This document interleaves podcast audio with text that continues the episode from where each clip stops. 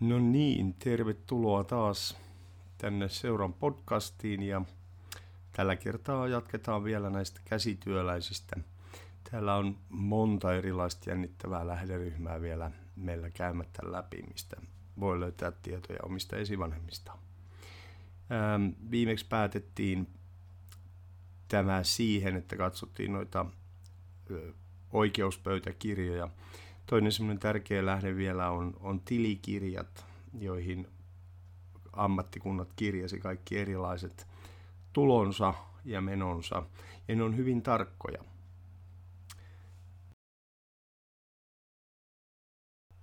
Mitä te löydätte tuolta esivanhemmistanne näistä lähteistä, niin ne on pääasiassa kyllä silloin liittyy näihin tilikirjojen materiaaliin. Tänne kirjattiin kaikki ne maksut, joita kerättiin, sisään- ja uloskirjausmaksut. Sitten kaikki käsityöläiset maksavat sinne omaan kassaansa kvartaalimaksuja neljännesvuosittain. Niistä kirjattiin tietoja, ja mikäli joku ei voinut maksaa näitä maksuja, niin sekin kirjattiin. Sitten se tieto, että miksi hän ei. Samalla niissä käydään läpi kaikenlaista tätä arkkujen rahavarojen hoitoa ja yleensä ammattikunnan hoitoa läpi näissä tilikirjoissa, mihin sitä rahaa on kulutettu. Esimerkiksi silloin, kun pidettiin kollatsit ja, ja porukka kokoontui samaan paikkaan niin paljon, kun siellä kulutettiin jotain tiettyä alkoholia esimerkiksi silloin. Sitten sinne kirjattiin myöskin tiedot köyhäin- ja leskikassan asioista ja orpokassan asioista. Nämä oli erittäin tärkeitä asioita, sillä nämä ammattikunnat hoitivat omat jäsenensä ja jäsenten perheenjäsenetkin erittäin hyvin.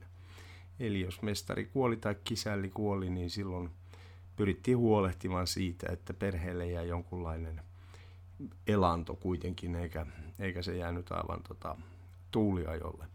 Eli nämä on nyt sellaisia lähteitä, jotka on hyvin helppolukuisia. Nämä on kauniita, nämä alkaa seitsemäntoistasataluvulta ja jatkuu sitten sinne tuhatkahdeksansataakuudenkymmenen luvun loppupuolelle. Sitten on ihan erityyppistä lähdemateriaalia hyvin paljon, joka on hyvin jännittävääkin, sillä tätä materiaalia ei yleensä päädy sukututkijan käsiin. Täällä on papin kirjoja hyvin paljon näissä. Kun mies muutti oppiin ammattikuntaan, niin paikallinen pappi tietysti kirjoitti sen papin kirjan. Te tiedätte, että muuttaneiden luettelossa lukee, että ihminen on hyvämaineinen ja, ja osaa lukea. Mutta näissä on paljon enemmän loppupelissä tätä tietoa sitten. Mulla on tässä esimerkiksi ää, edessäni Loimaalta vuodelta tuhatseitsemänsataaneljäkymmentäkahdeksan oleva papin kirja, jonka paikallinen kirkkoherra on antanut.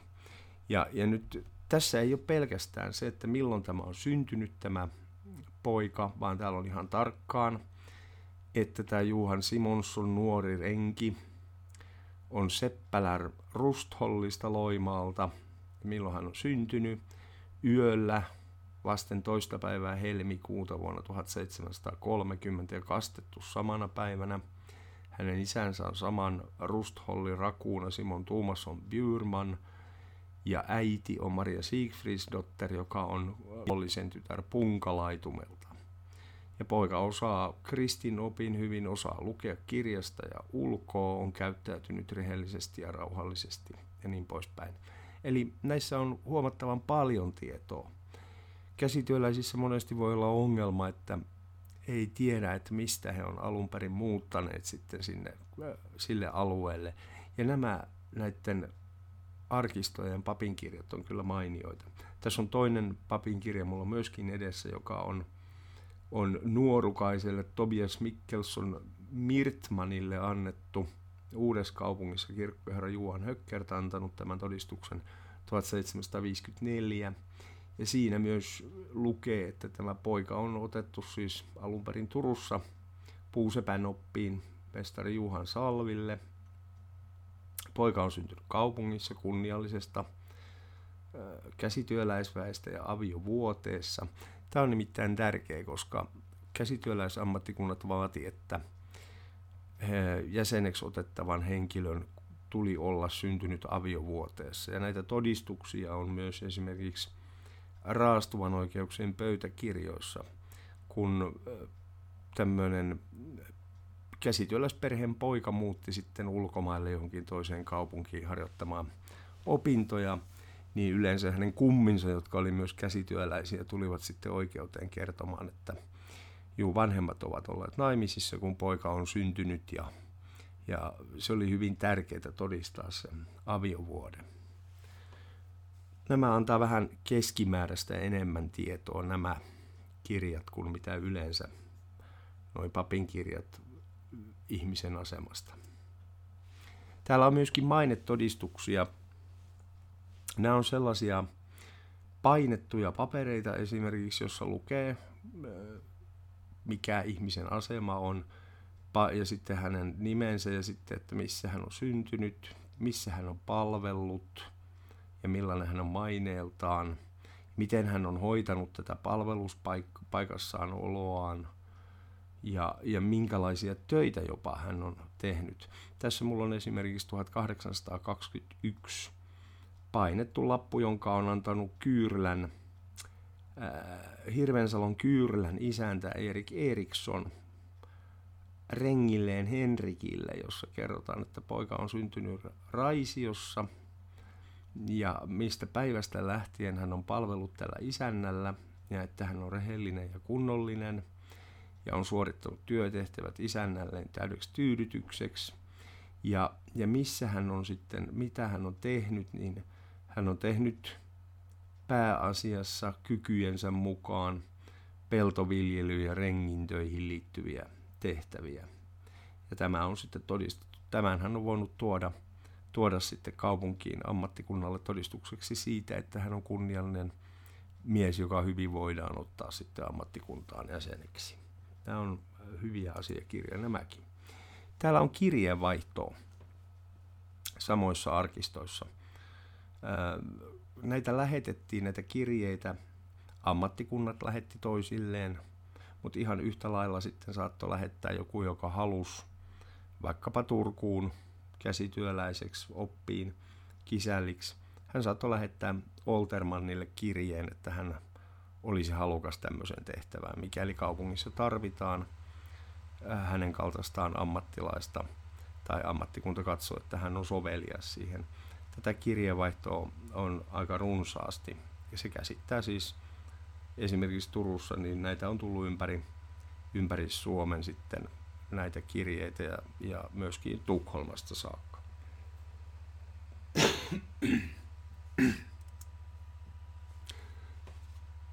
Näiden kirjeiden joukossa on ää, aika jännittäviä asiakirjoja, nimittäin asiakkaat valittivat näistä töistä, joko niiden laadusta tai niiden edistymisestä. Tässä mulla on esimerkiksi edessä vuonna tuhatseitsemänsataakuusikymmentäkaksi asiakkaan Johan Fredrik Gumeruksen kirje, jossa hän ilmoittaa, että hän on, hän on ottanut puuseppä Oltermannin Johan Petter Tservitskin tekemään talonsa työt valmiiksi, puusepän työt. Mutta nyt työt seisoo, talo ei valmistu, talvi on tulossa, ikkunattomana on edelleen siellä, ei ole tehty mitään valmiita listoja, ja tämä johtuu siitä, että tämä kyseinen Tservitski on ottanut paljon töitä itselleen lähiseudun kartanoista, maaseudulta ja kirkoista. Ja koska hän on Olterman, niin hän on vienyt mukanaan sitten kaupungin mestarit ja kisällit niille omille työmailleen sinne, ja näin ollen kaupungissa tehtävä työ jää tekemättä, ja nyt hän vaatii sitten tälle rangaistusta ja työn suorittamista loppuun.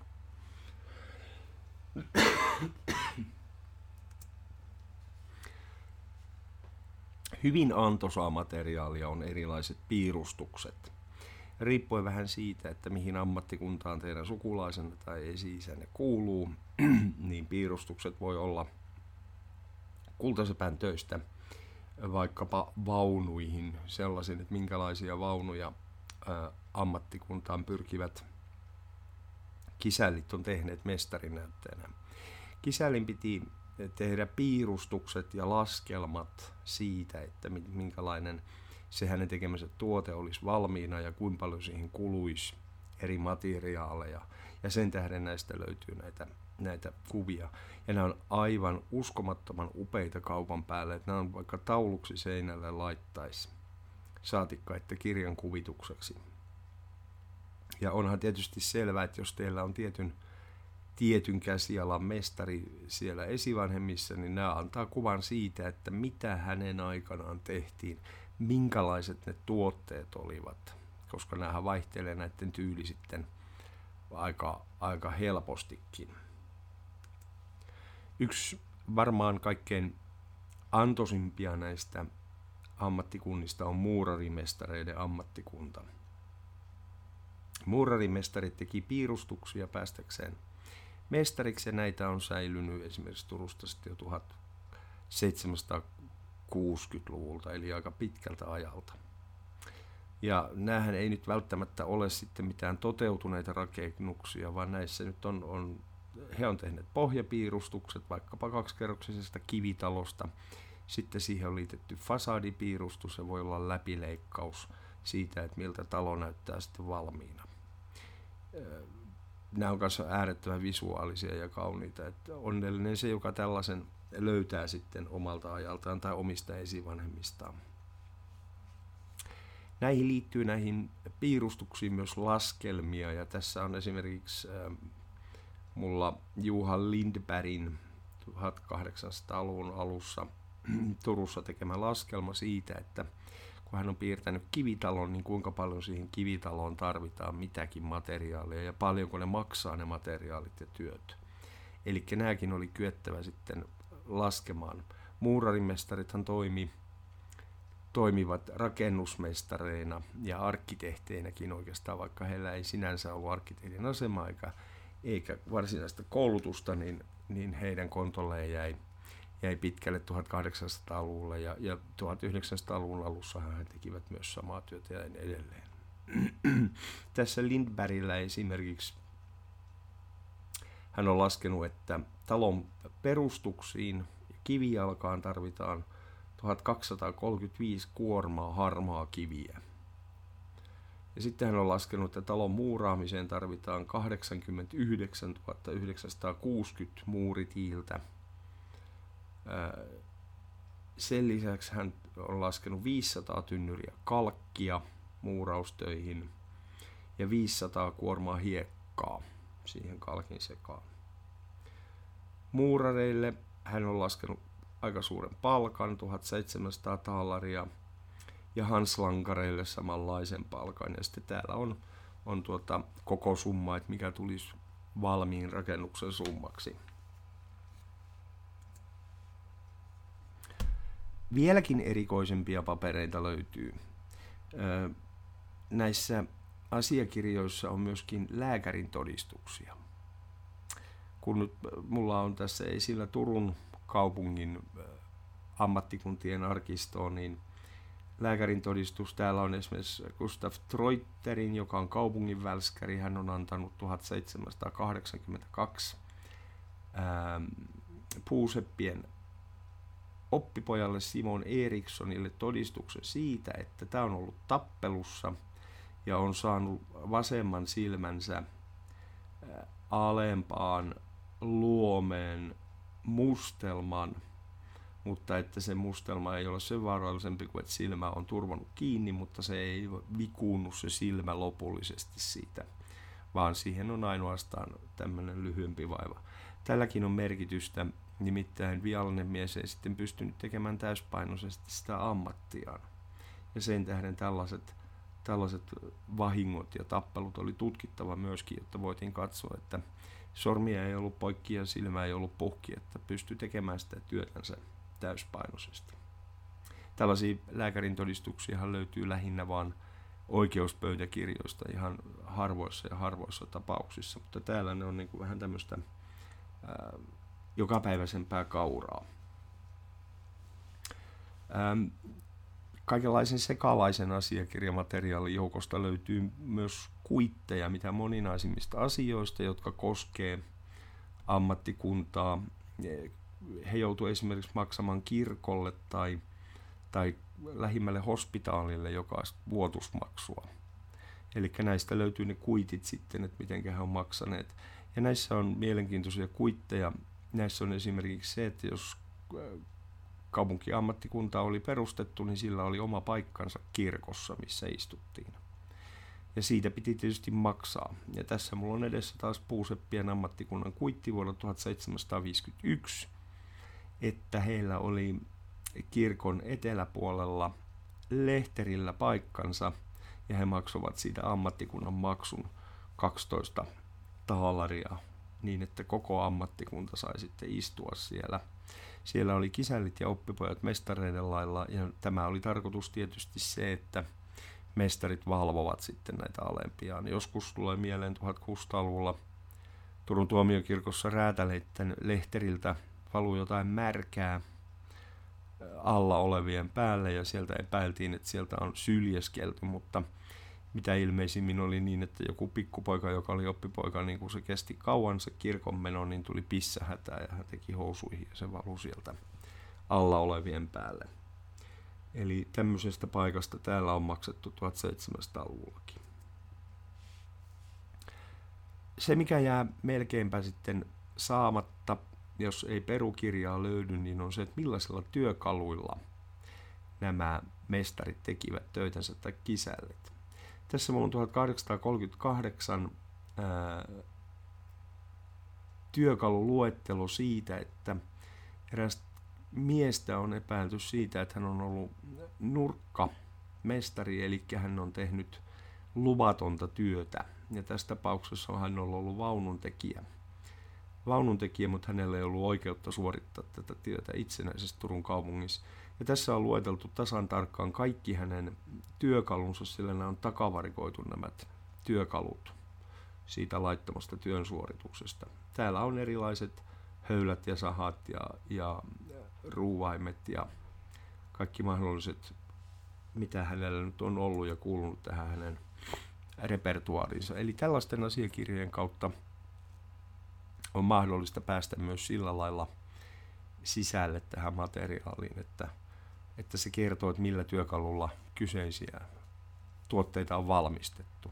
Ajatelkaa, jos te löydätte tällaisen työkaluluettelon, niin sitten te löydätte vielä kuvan sen kyseisen ammattikunnan tuotteista, niin sitten saatte jo aika, aika hyvää materiaalia omaan tutkimukseen.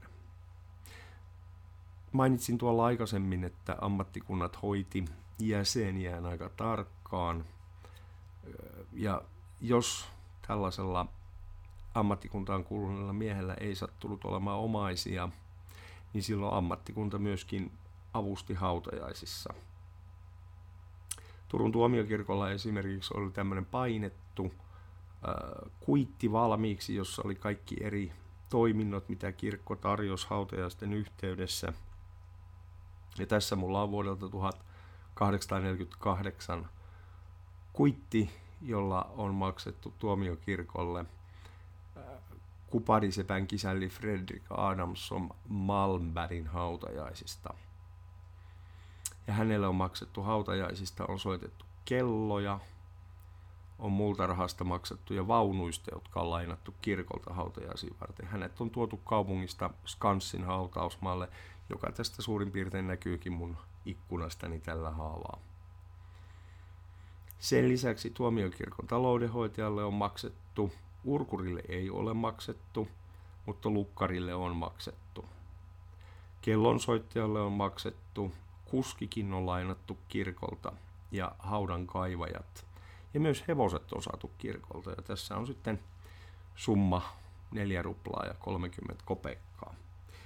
Öö, tästä kyseisestä miehestä on olemassa myös toinen luettelo, joka on ammattikunnassa. Ammattikunnalle koitu kustannuksia muitakin kuin nämä, nämä tuota, varsinaiset tuomiokirkon menot. Ja tähän onkin sitten pistetty, että on ö, tuomiorovastille testamentin laatimisesta maksettu. Sitten on pastori Liliukselle siitä, että hän on hoitanut toi ö, ruumiisiunauksen. Lukkarille on maksettu, ruumiskirstusta on maksettu, ruumiinpesusta ja sen käärimisestä liinoihin, arkun laittamisesta valmiiksi, mutta sen jälkeen onkin ostettu kaksi ja puoli kannullista rommia ja on ostettu vielä lisää viiniä ja sokeria rommiin sekoitettavaksi, luot, kaksi luotia teetä, kartuusi, kosakki, tupakkaa vai nuuskaa ja sitten hevoselle, hevosesta ja avusta korppuja on ostettu lisäksi, kynttilöitä. Eli tämä kertoo siitä, että, että tota, mitenkä yksittäinen ammattikunnan jäsen on sitten viety hautaan kunnialla niin, että hän ei ole, hän, häntä ei ole hiljaisesti tarvinnut haudata. Mistä te sitten löydätte nämä käsityöläiset? Viimeksi sanoin, että Helsingin kaupungin käsityöläisten arkistot löytyy netistä. Ne löytyy ihan Kansallisarkiston Helsinki-kohdasta, Helsingin vauluntekijöiden ammattikunta ja niin poispäin. Mutta suurin osa tästä materiaalista on kaupunkien arkistoissa ja sitä ei ole digitoidussa muodossa. Jos te menette nyt sinne arkistoon itse tai pyydätte sieltä tiedon, niin nämä on yleensä lyhyitä nämä arkistot. Näissä voi olla materiaalia kahdesta kolmesta kymmenestä hyllysentistä puolentoista kahteen hyllymetriin. Eli nämä ei ole mitään valtavia nämä asiakirjamäärät. Että siinä mielessä silloin kun te haluatte tällaista materiaalia lähteä käymään läpi, niin se kannattaa todella. Jos te haette jotain tiettyä nimeä ja te tiedätte suurin piirtein sen ajanjakson, niin se, että te käytte vaikka toisessa kaupungissa siinä kaupungin arkistossa, pyydätte, että saatte ne materiaalit sinne esille, niin se on todella nopeasti tehty. Vaikka teillä olisi useampia käsityöläisiä, niin te ehditte päivän aikana kyllä kaikki kaivamaan sieltä. Eli sellainen reissu ei varmastikaan ole turha, siitä tulee kymmeniä ellei satoja kuvia otettua sitten siihen jatkokäsittelyyn. Ja tämähän oli tärkeää sen tähden, että vaikka nämä ammattikunnat sijaitsee kaupungeissa, niin näissä koulutettiin niitä maaseudun poikia. Ja siellä alkupäässä sanoin edellisessä podcast-jaksossa, että, että monesti noihin sisäänkirjoituskirjoihin kirjattiin se, että mistä tämä kyseinen henkilö on kotoisin. Saattaa olla jopa isän nimi ja saattaa olla kyläkin. Isän asemaa nyt ainakin. Ja tällä lailla te pääsette sitten kiinni siihen. Sitten yksi semmoinen muistettava asia on se, että Turun yliopiston Suomen historian oppiaineessa on laadittu tuhatyhdeksänsataaseitsemänkymmentä, oikeastaan jo kuusikymmentäluvulta alkaen sellainen kuin käsityöläiskortisto. Se käsittää Suomen kaupunkien käsityöläisammattikunnat ja sitten Etelä-Suomen, lähinnä Etelä-Suomen maaseutupitäjien käsityöläiset. Eli siihen on kerätty, siihen kortistoon kaikki käsityöläiset, heidän oppipoikansa ja kisällinsä, niin että siellä on heidän ammattiharjoituksestaan, asuinpaikastaan tiedot.